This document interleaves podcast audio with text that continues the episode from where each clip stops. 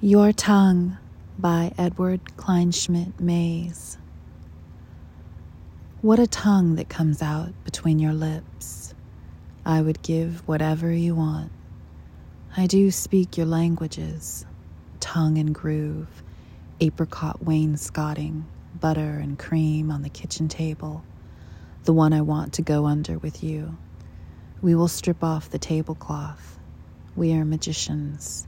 We make things disappear, then reappear, disappear, then reappear, all night long. But this tongue, love, I have got to have it. To trace the map of my body, the inroads, rugged terrain, back alleys, wilderness areas. The tip of your tongue is the tip of a world.